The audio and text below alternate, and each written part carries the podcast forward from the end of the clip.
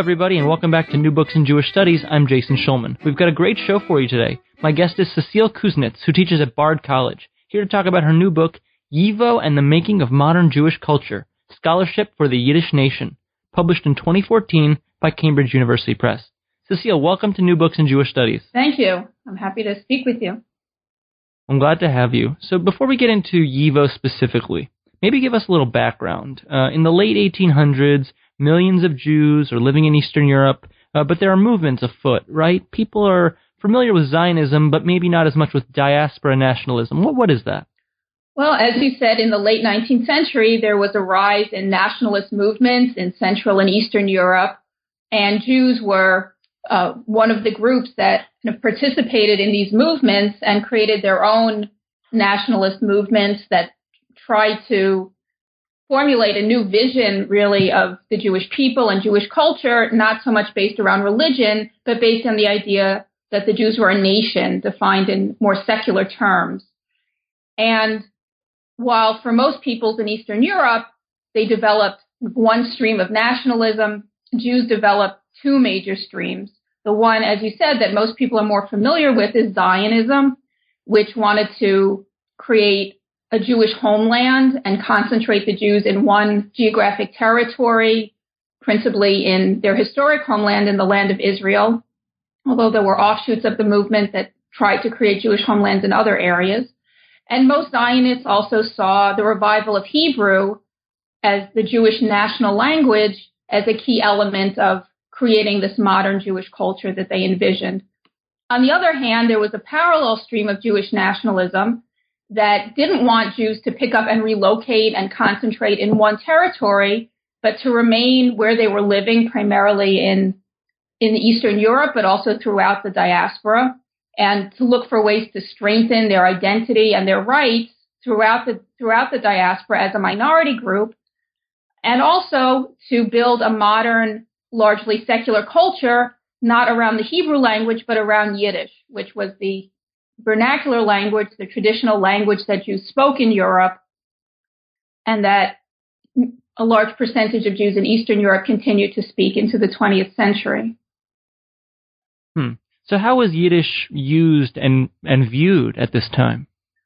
Well, traditionally, Yiddish had a low status within Jewish life. Uh, most Jewish communities throughout history were multilingual. So Hebrew had a kind of privileged place as a language of liturgy, of the Bible, of scholarship, but it wasn't a language that was spoken and it was only known well really by a minority of highly educated, almost exclusively male scholars who would use it, uh, as I said, to, to read and some cases to produce Jewish scholarship other people would read, let's say, the prayer book in Hebrew, but not really understand it. But at the same time, most Jewish communities created their own local vernacular language, which was different from the language of their non-Jewish neighbors wherever they were living. And it incorporated elements of the non-Jewish vernacular along with elements from Hebrew and Aramaic. And so Jewish communities throughout the world created their own vernaculars. This included Judeo-Arabic, Judeo-Persian, Judeo-Tatar. And what tended to happen in most communities in the modern period, when Jews became more exposed to non-Jewish culture, they began to learn the languages of the countries where they were living. So, for example, in Europe, German or French, or further east, Russian and Polish became the language that educated Jews kind of aspired to learn and to use, and many Jews switched from using their vernacular to the, the non-Jewish language of the society where they were living. What was unusual about Yiddish is that in the late 19th century, as Jews were undergoing this process of modernization in Eastern Europe, many Jews did switch uh, from using Yiddish to using Russian, let's say, or Polish.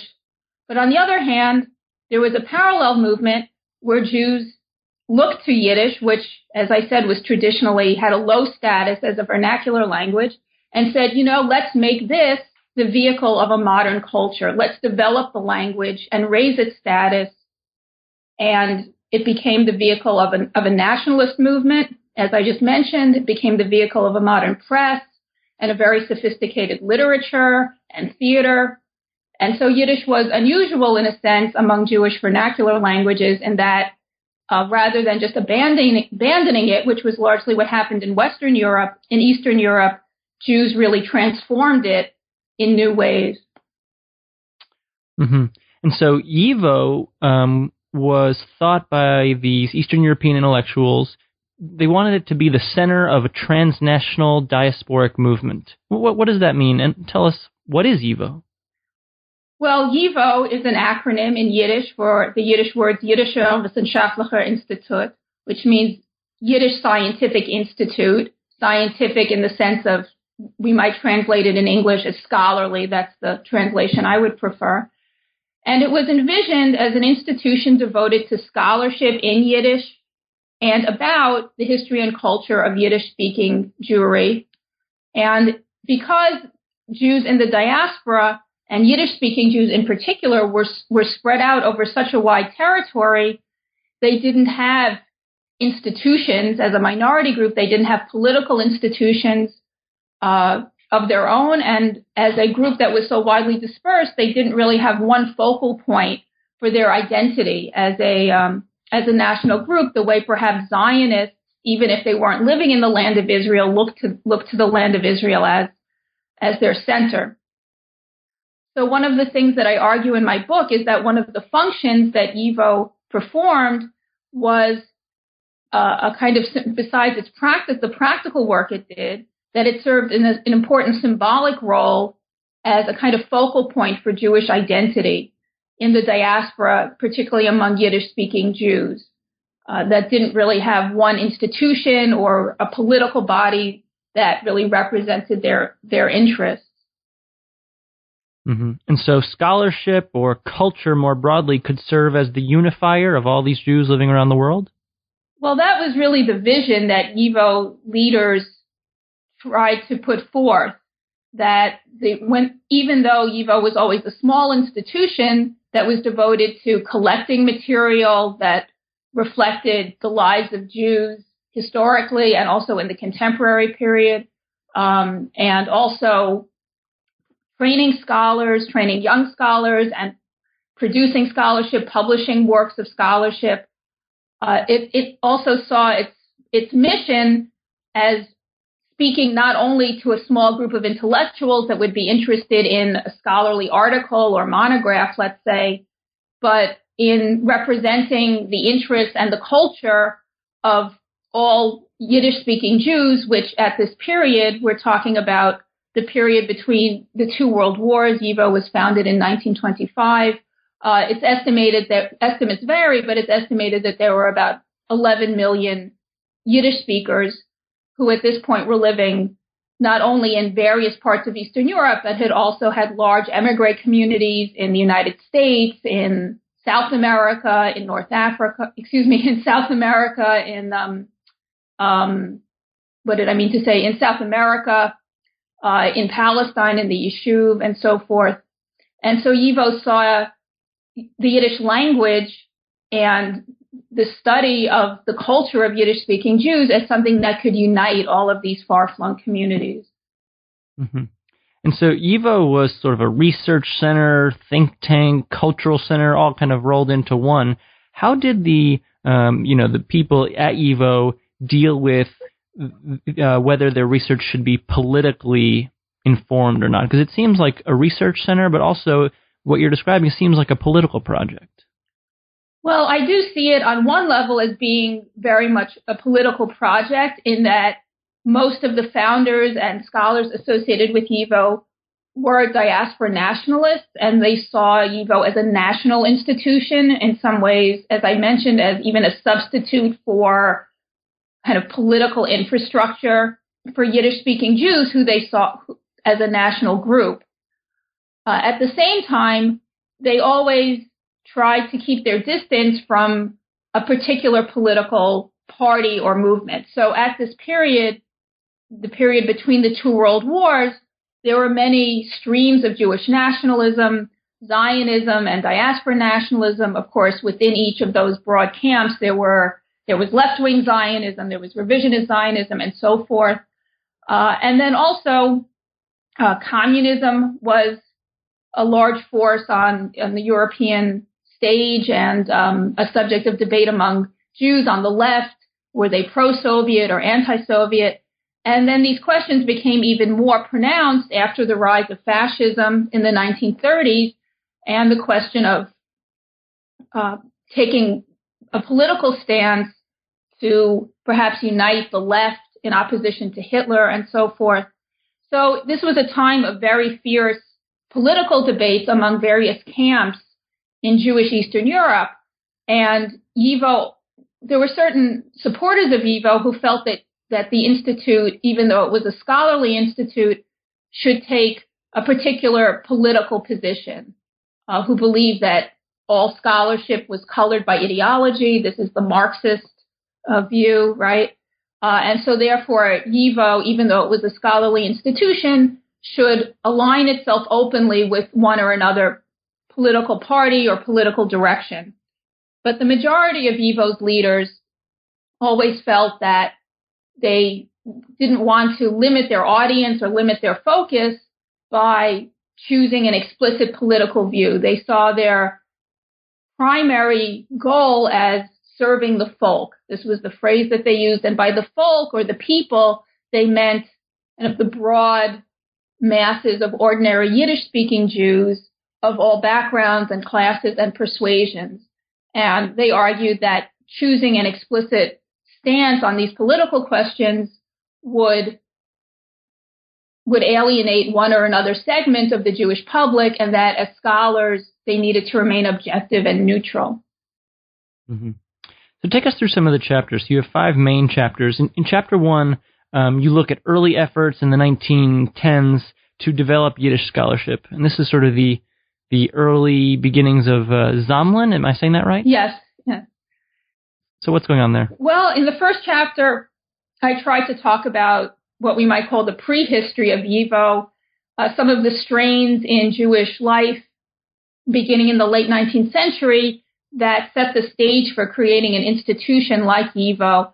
And this includes, as you mentioned, uh, zamlen or collecting efforts, efforts to collect historical materials, folklore materials. Uh, this this derived in, in part from uh, calls by uh, the historian Simon Dubnov, who was one of the intellectual godfathers of YIVO and himself the leading theoretician of diaspora nationalism. Dubnov in the 1890s published a kind of appeal to the Jewish public saying, you know, East European Jews don't know much about their own history, and there's a lot of important historical materials that are just scattered and um, they're not accessible, they're not being protected, and we need to kind of protect our own heritage. Uh, and at the same time, there were efforts to collect and document folklore. Uh, the writer and folklorist uh, Shin Ansky, who later became perhaps most famous as the author of the play The Dybbuk, led uh, expeditions to collect Jewish folklore throughout parts of the Pale of Settlement. Uh, and this was also sparked by a sense that as Jews were moving to larger cities and becoming more secular, aspects of their traditional way of life were being lost. And th- this sentiment paralleled what was going on among non-Jewish groups in Europe, of course, in a period of industrialization and modernization and so forth. So that was one stream of um, concern that led to the idea of YIVO as a, as a place that would collect uh, materials documenting Jewish life, and preserve them in a central repository where they would be accessible to scholars and to students. And there were other movements as well, ideas about uh, fostering Yiddish research, Yiddish scholarship, uh, the idea of creating a national university in Yiddish, and also the importance of raising the respect for the Yiddish language, which I mentioned before, the idea that Yiddish should be researched and documented and that there should be an institute, like something like the Académie Française for the French language, that would both research the language and also have the authority to standardize it. Because if the goal was to transform Yiddish from a vernacular that anyone could speak, you know, however they wished, to something that was a language of culture, it would have to be kind of standardized in a, by an authoritative body. The second chapter deals with the founding and early stages of YIVO. Uh, Nachum Shtif is not a household name, but should he be? Well, I uh, I have a kind of soft spot for Nachum Shtif, and I feel that he is perhaps underrated in uh, in the annals of Jewish scholarship. Um, he he did have a a somewhat tragic life. He's less well known than of the other founders of YIVO that I also discuss in the early chapters, like Max Weinreich, who went on to become really the leading intellectual figure at YIVO and the only one of its founders who survived the Second World War and went on to lead the organization in the United States. So he's deservedly better known. Uh, Shtif was the one who really came up with the idea of creating an Institute for Yiddish Scholarship and was very, very um, devoted to this idea and incredibly stubborn uh, apparently a rather difficult person to get along with. He fought with many of his colleagues, but it was through his incredible uh, stubbornness and devotion and single-mindedness that he really pushed to get an institute like this established. Uh, in the years going back to the um, around the time of the 1905 revolution, he just kind of had this epiphany and decided he wanted to become a Yiddish scholar. And even though he had no job doing this. He had no steady income from it. He really uh, devoted himself to this, uh, to trying to make a career for himself and then to try to establish an institute like YIVO, uh, even though he, he himself was very poor and the institute, he had no funding at all for the institute at the time that he pushed to get it established. Uh, so one of the reasons I think he's not better known is because just as YIVO was finally getting up and running as an institution in the spring of 1926, he was offered a job by the Soviet government sponsored Academy for Jewish Research in Kiev, which seemed at the time like a dream come true for him. He was offered a secure post uh, with prestige, with a steady salary, at an institute recognized by a powerful government. And unfortunately, the story of Soviet Yiddish culture turned out to be in the end a quite tragic one. So his career was cut short, whereas if he had um, perhaps continued his work with YIVO, perhaps he'd be better known today, ironically. Chapter 3 deals with some of the major academic projects uh, that YIVO undertook. What are some of the, the, what do you think the main ones are? Well, YIVO established, first of all, four research sections the largest one was for philology, which dealt with language, literature, and folklore. There was also a historical section, an economic statistical section, and a psychological pedagogical section. So the latter two sections dealt with more contemporary problems facing Jews in the 1920s and 30s, like migration, employment patterns, the development of the Yiddish school system, which at the time was uh, a subject of great interest and a lot of um, energy was devoted to it by people trying to build secular Yiddish culture. Those areas of YIVO's work are perhaps less known today.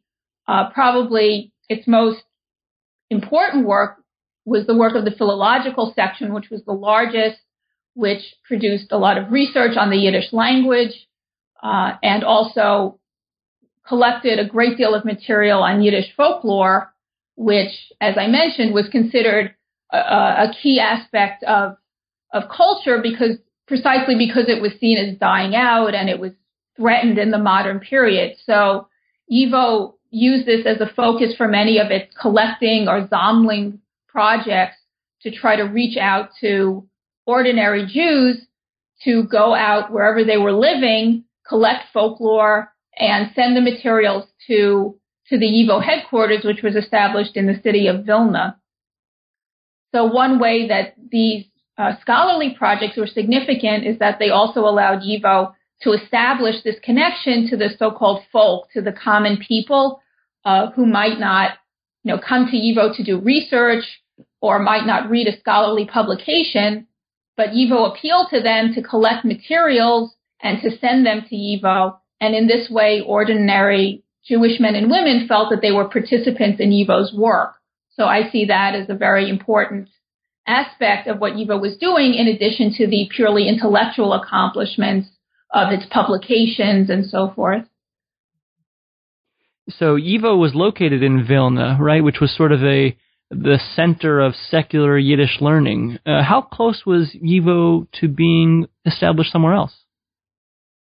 It's interesting because YIVO, in, by the 1930s and even today, YIVO has a very close connection to the city of Vilna.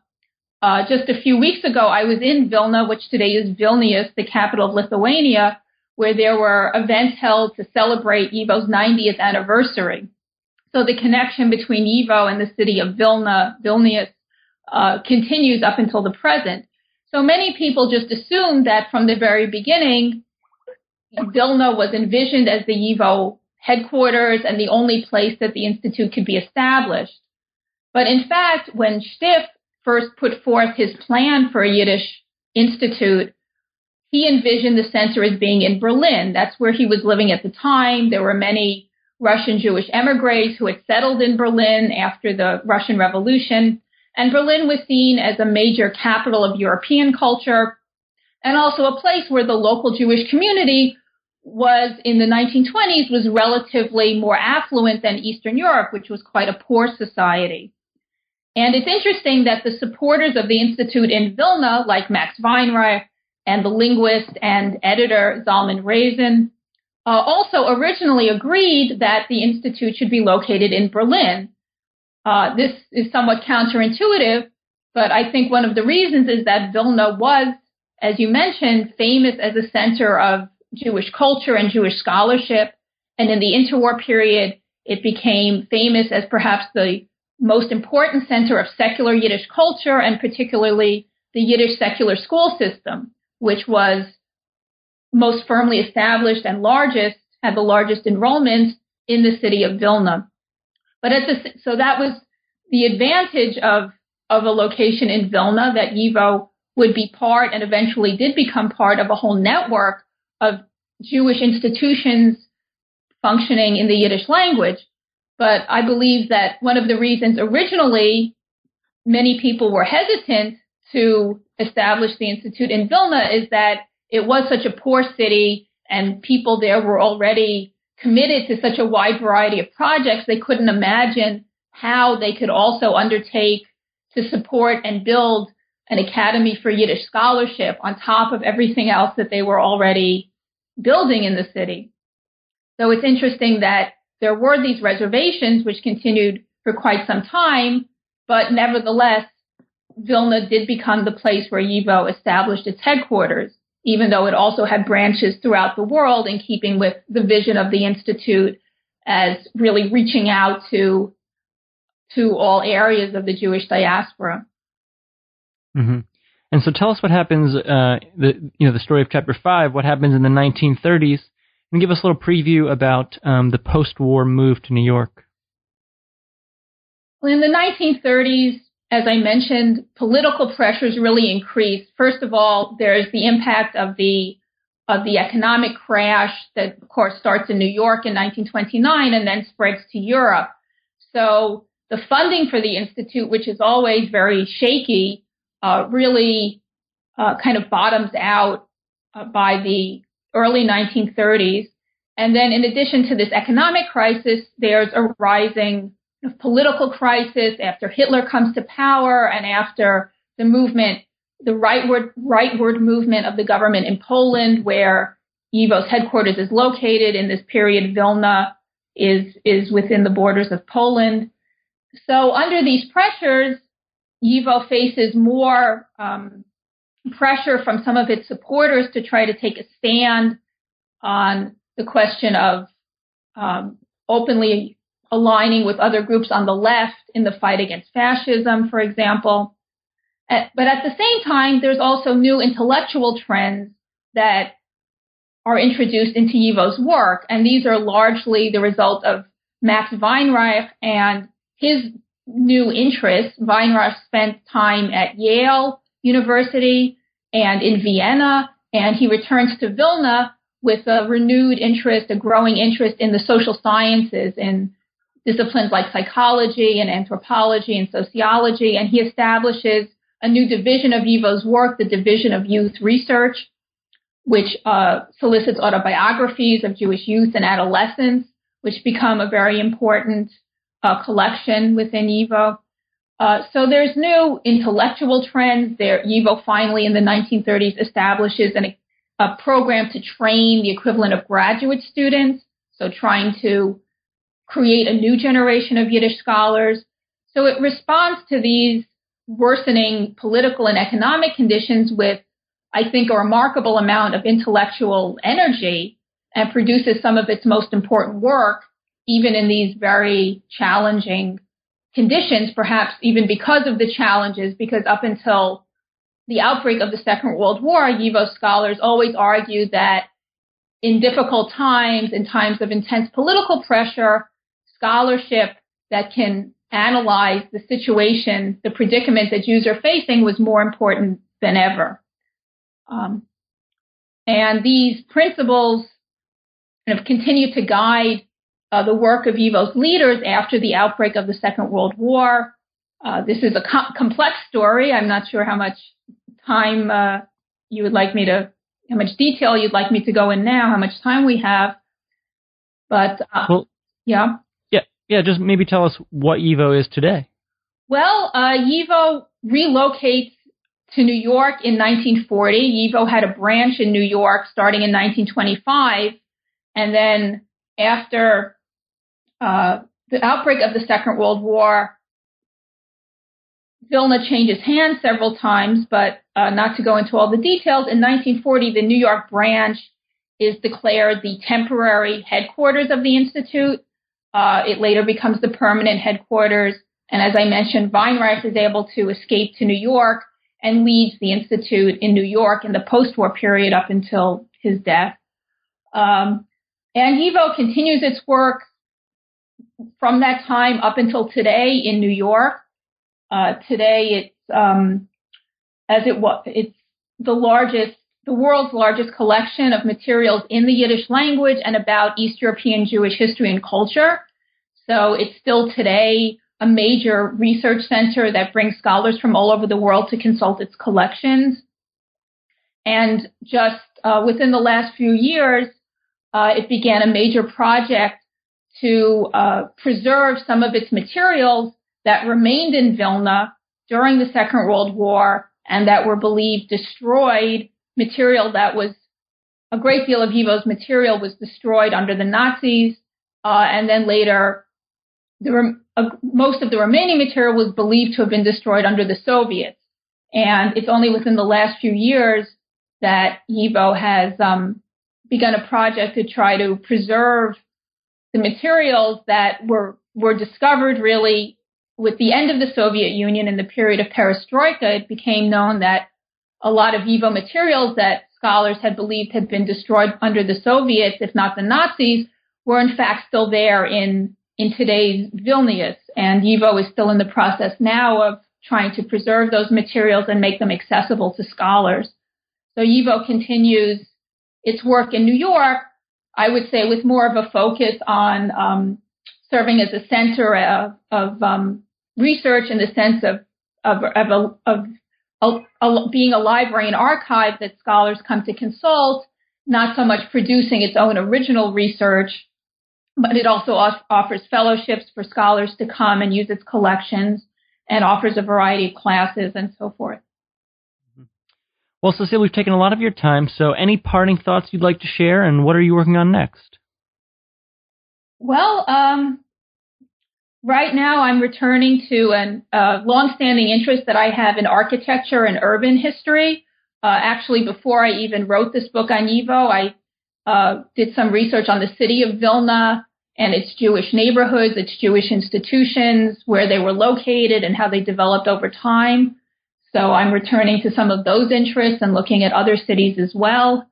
And I hope to continue also to combine that with my interest in Yiddish culture, uh, because I think one of the things that, uh, you know, I hope people will take away from, from my book is that we have today in the United States a lot of stereotypes about Yiddish, but uh, not everyone is aware that Yiddish is also the vehicle of a very sophisticated modern culture that offered Jews in the diaspora a kind of vision of what it meant to be a modern, you know, culturally engaged Jew that wasn't necessarily focused around around Israel. And so in that sense, I hope it's relevant to to readers today, um, even if they don't know Yiddish, perhaps they'll be uh, inspired to learn some Yiddish. that would that would be a nice outcome too, from my point of view. It sure would. Uh, well, Cecile, I want to thank you for being on the show today. The book is YIVO and the Making of Modern Jewish Culture Scholarship for the Yiddish Nation. The author is Cecile Kuznitz. Thank you for listening, and we'll see you next time. Thank you. Thank you for joining us. Check us out at newbooksinjewishstudies.com. You can download the podcast on iTunes, check out our Facebook page, and follow us on Twitter at New Books Judaism. Got an idea for a book we should cover? Send us an email, newbooksinjewishstudies at gmail.com. We'll see you next time.